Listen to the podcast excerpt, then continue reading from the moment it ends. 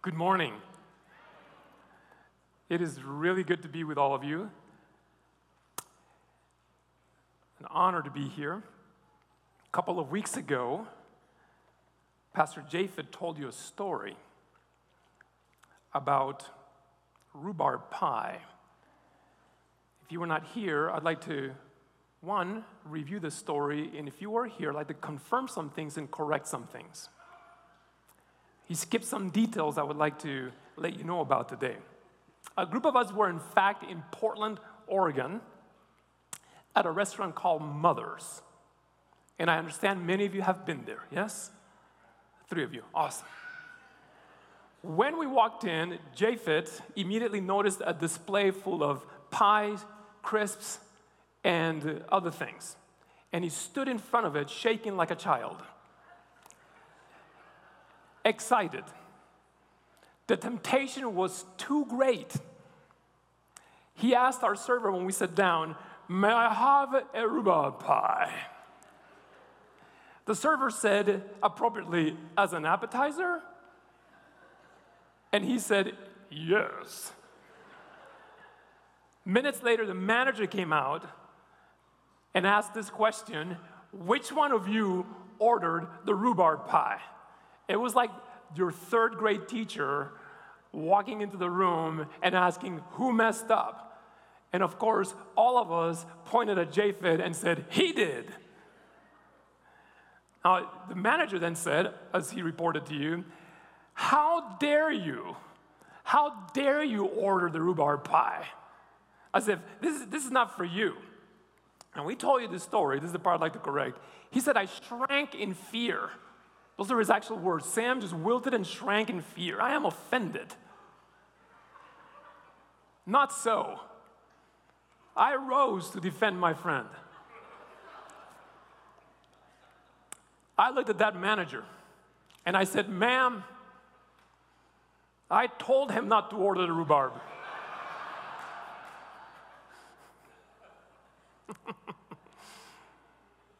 that temptation was too much for Japheth to bear.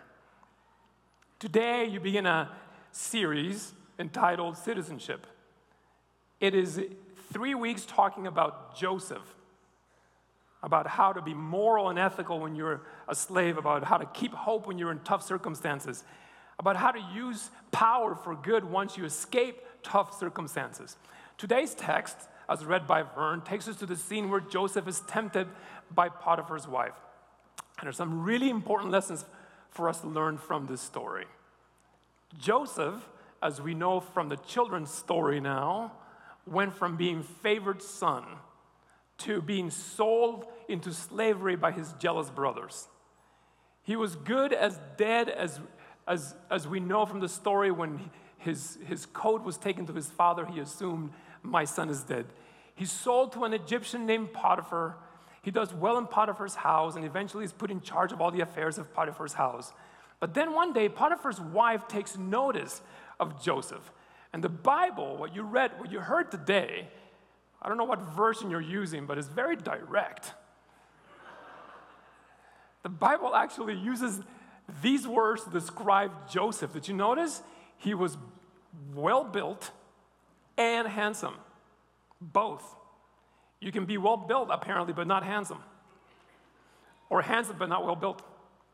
Some of us are both. if you're a woman, you came today with a man, turn to him right now and say, Baby, you're both. and that may be the best thing that happened today in church. This woman says to him, says to Joseph, would you like some rhubarb pie? Some of you, after turning to that one next to you today, may get some rhubarb pie after church. Too much. The Bible also says that she spoke to Joseph day after day. This was a continuous temptation.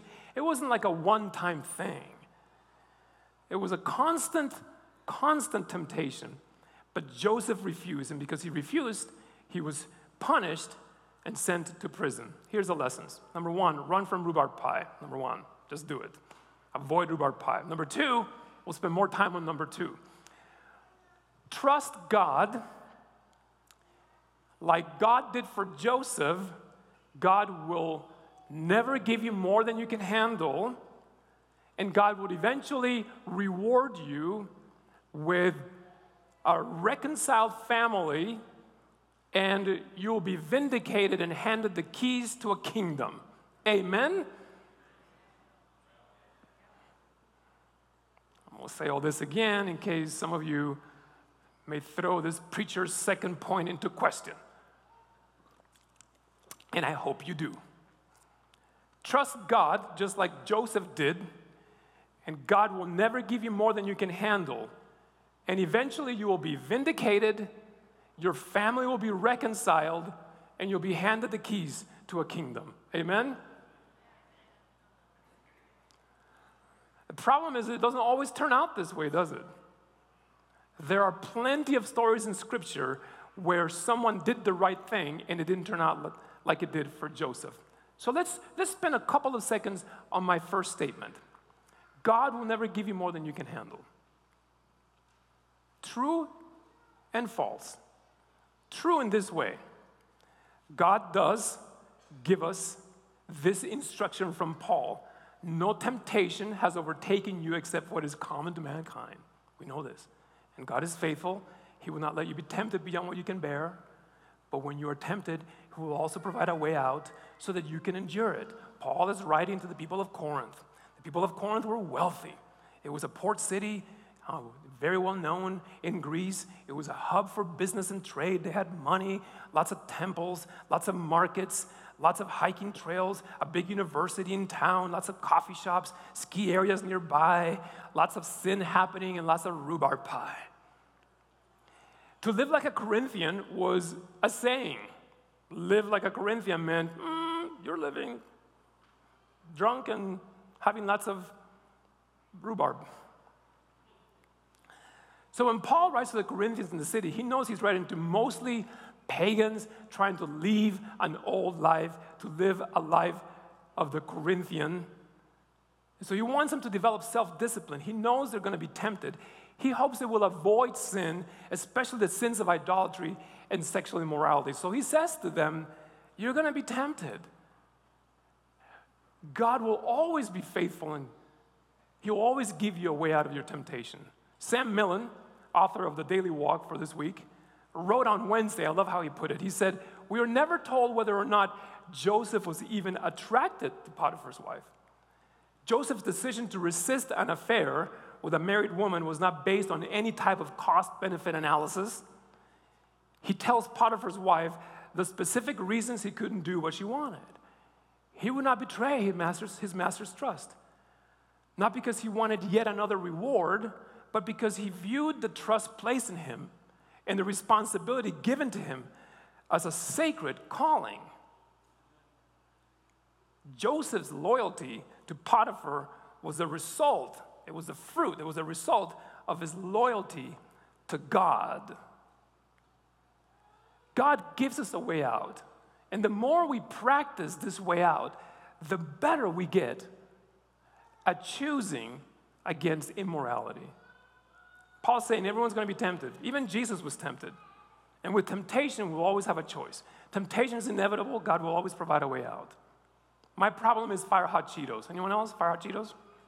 Did you know that the, the Cheetos, along with all the other Doritos and Fritos and Mints and whatever stuff, at the exit at the whatever store you're at, it could be Home Depot, it could be Safeway, it could be Whole Foods, wherever you shop that little stack of food is a $9 billion industry. I add to it every single time I go to the store. So they've, so, so they've figured that if they can get you to spend at least 20 seconds in line, you're 50% more likely to pick something up from that stack and buy it. I will always get fire hot Cheetos. No questions asked and I'll be mad as I'm doing it. I told someone at Home Depot, the Home Depot, um, the other day, I said, I'm buying stuff that's even related. Why do you even have food here? And they said, You don't have to shop here, man. You can just go to Amazon. Which is true. We can't just go to Amazon. There's always a way out. You don't have to pick up stuff. There's an industry designed to tempt us, and they get better and better at it. And, and our job is to get better and better at saying no and looking for the way out that God has given us. I worked for 21 years with young adults who would always say, Pastor, it's just too hard to prevent, to avoid. Do you get it now? I'm using rhubarb. I thought I'd use rhubarb as a word the children wouldn't have to hear the other one, but Vern just read it from scripture. Come have sex with me. So I'm going to keep using rhubarb instead of sex. Is that okay? Okay, awesome. And by the way, Pastor Japheth actually had rhubarb pie, not actually, anyway. So my students would always say to me, Pastor, the rhubarb is just so tempting, we just cannot avoid it. I'm like, well, what kind of situations are you putting yourself in? If you go back to your dimly lit apartment, you get some warm blankets, and you fire up Netflix, that's gonna lead to a lot of rhubarb. If you go to Denny's, with 24 hours, well lit, people around you, you'll never have problem with rhubarb. They don't sell rhubarb there.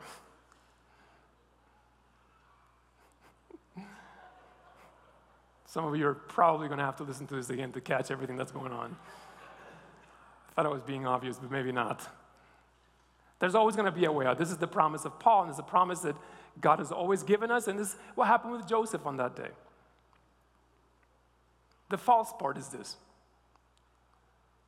God will never give you more than you can bear. Is that true? Maybe true about temptation, but here's what we have done, and I know this is going to feel and sound like we've taken a little bit of a detour, and we will because I think it's important. We've used this statement to apply it also to suffering. God did not cause Joseph's suffering. God did not cause Joseph to be sold into slavery. God did not cause Joseph to be uh, abused by his slave owner. God did not cause Joseph to be thrown into prison. All of Joseph's suffering was not caused by God. And what we do sometimes when we say God will not give you more than you can bear is that we say God is not just not only just doing the suffering, like applying the suffering to you, but he's also tempting you at the same time. I, you know, I had a friend who went through an incredible, painful tragedy, sent me some of the examples of the well meaning people who emailed him some graphics. You have these, Cody, show him a few. This is what we do to people. God will never give you more than you can handle. And this on the surface looks like a hopeful, like a, yeah, but, it, but we, we never think of it as a escape from temptation. We think of it as a, hey, you're suffering, God has a metric by which He has decided that you can handle it. So your job is to endure it and make it through it. Show him the next one. I love this one. Uh, I won't give you more, more than you can handle, more than you can take, spelled incorrectly, and I might let you bend, but I won't let you break. Have you seen this one? Well meaning, show him the next one, would you? God will give you enough to ch- challenge you, but not too much to overwhelm you. We mean well when we say this, but it's a half truth. Because when we say it to each other, we're talking about suffering. We mean to give a person who's going through some kind of suffering comfort and strength and strengthen their faith. But if we're honest and think about it, how do you say God will never give you more than you can handle? Just bend, just He's gonna bend enough. How do you say that to the family of the victim of a shooting? And how do you say that to the father, the family of the father and daughter who died trying to cross into our country? We've all seen that image. And how do you say that to somebody who has held a loved one who's dying from cancer or some other pestilence of our age? God will not give you more than you can handle. Sounds like God, first of all, is to blame for the problem. Yes. The intent is to instill confidence. But I think what we do most often is we break people with a statement. Man, this is really hard, but you can do it. I know you can do it. We know you can do it. God knows you can do it. Otherwise, God wouldn't have given you this problem. It is saying that God inflicts pain, suffering, cancer, disease, abuse, war, tornadoes, flooding, fires, financial ruin. God gave you this horrible, painful, hurtful thing, but He will stop giving it to you uh, as soon as God determines that you've learned lessons that you were supposed to learn. And so, right at the breaking point, as you're bending, as that one last one says, as you're right, right as you break, about to break, God says, Enough! They've learned their lesson. But some people break. Does this mean that God miscalculated how far you could, you could bend? And what about when I go see my therapist because there's an issue or brokenness in my life that I know I can't solve on my own? Or when I have to go see a medical professional because I've hit a, a dead end. So let me just say it outright. Where pain and suffering are concerned, where pain and suffering are concerned, I do not believe that God does that. The Bible is full of suffering, and the Bible is full of people who wish suffering upon other people. But what the Bible is not full of is people asking God for more suffering. And even Paul, who's known for boasting about suffering, Paul, who likes to brag about how often he's been flogged and beaten and shipwrecked and lashed and in danger, even Paul never blames God for his suffering. Over and over again, what he says is, God can use this. God never, Paul never says, God did this. God can use this. Because we're going to face adversity. We're going to face temptation. We're going to face hardships. We may struggle with all kinds of things in this world, but God will never give you more than hand, you can handle is a half truth. It's actually about temptation, not about suffering. So here's the whole truth. You want to hear it? A whole truth. God will help us handle all that we are going through God will give us a way out of temptation, and God will be with us in our suffering. Even if it doesn't turn out like Joseph's story, with our family reconciled, vindicated, with the keys to running an entire nation. The promise of the Bible is that it's not that we're not going to suffer or that we're not going to be tempted, it is that God will be with us through all these things. My trust is not that God won't give us more than we can bear, it is that God will be with us through all of this. My wife and I, we, my wife and I have this beautiful child. She's talented, godly, she has a great sense of humor, sweet, she's beautiful. This summer, she's working at Glacier View Ranch. And then we have this other child.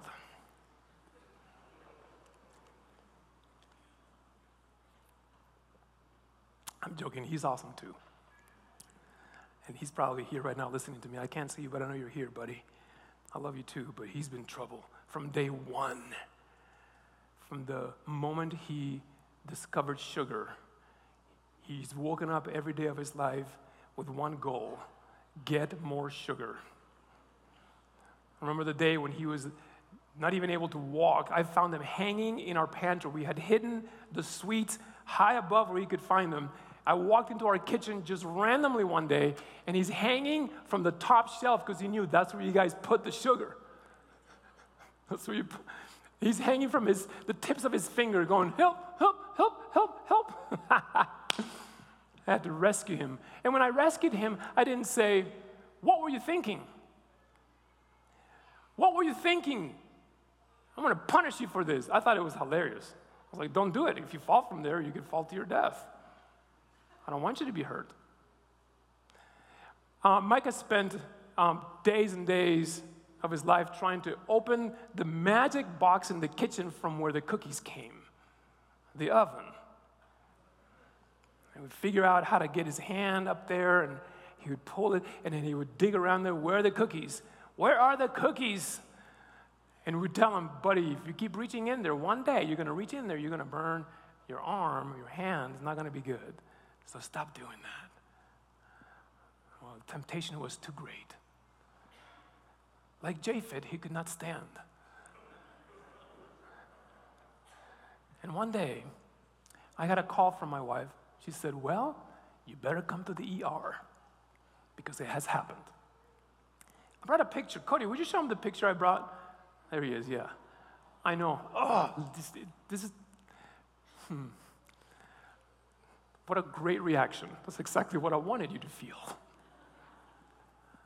So, yeah, he went to the magic box from where the cookies come. He was tempted beyond what he could bear. He opened the box, reached in there, and he got himself some pretty nasty burns. I wish when I got home that I could somehow remove this consequence from his life and this suffering from his life because it was days and days and weeks of real painful, excruciating consequence bearing. And instead of saying to him, Did you learn your lesson? Who's right about that box thing now? Instead of saying to him, Yeah, I gave you more than you could bear, and apparently you went right past that line. Stupid kid. No, instead, I scooped him into my arms and I held him and I rocked him and I loved him. And I told him, What I mean for you is your well being, your health.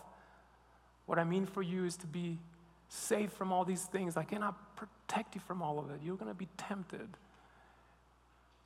Today may be a magic box in the kitchen you think the cookies come from. Tomorrow it'll be, it'll be way bigger things. There's always going to be a way out. And I'm always going to be here for you. I'm going to be here to pick up the pieces when you're broken. I'm going to love you through your suffering. I'm not going to prevent the suffering from happening because I cannot do that. But I will never inflict the suffering upon you. One day, Jesus, in the opening sermon of his ministry, is standing in front of the people trying to describe the Father. And he's basically telling them if you really knew the Father, your hearts would melt. If you knew him like I knew him, you have heard things about him that are not true. Let me tell you what he's like. Ah, he's like a good dad.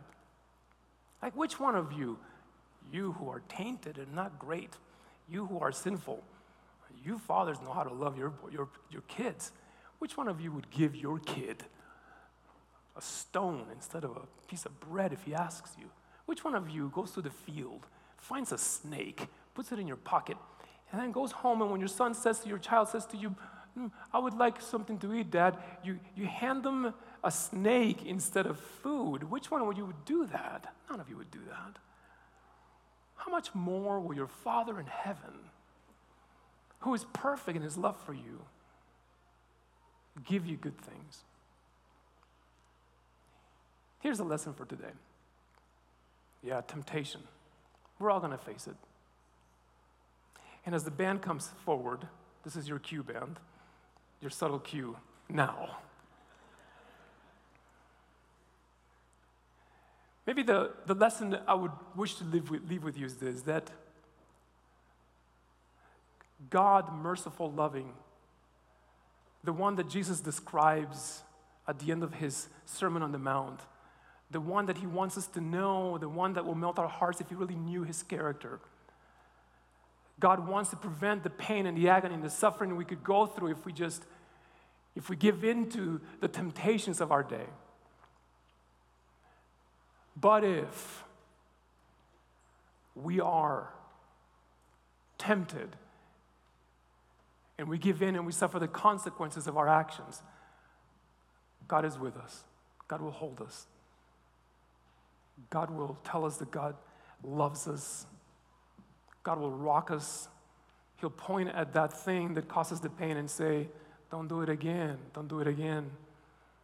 Don't suffer the third degree burns. I will nurse you and remind you how much I love you and how much I want the well being in, in your life to be healthy and for you to grow strong. And this is the kind of God we serve. May you be blessed as you meditate on the life of Joseph and what it means to be a citizen of this great kingdom. Amen.